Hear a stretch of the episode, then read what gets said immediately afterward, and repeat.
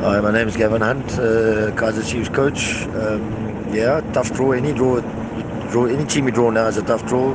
Simba, Simba's at a they had a good group stages. They did well. They beat Al Ahly, and so they're certainly a side that we can't take lightly. And uh, it'll be a very tough game for us either way. So all we're trying to do is concentrate on the next game, and we'll take it from there.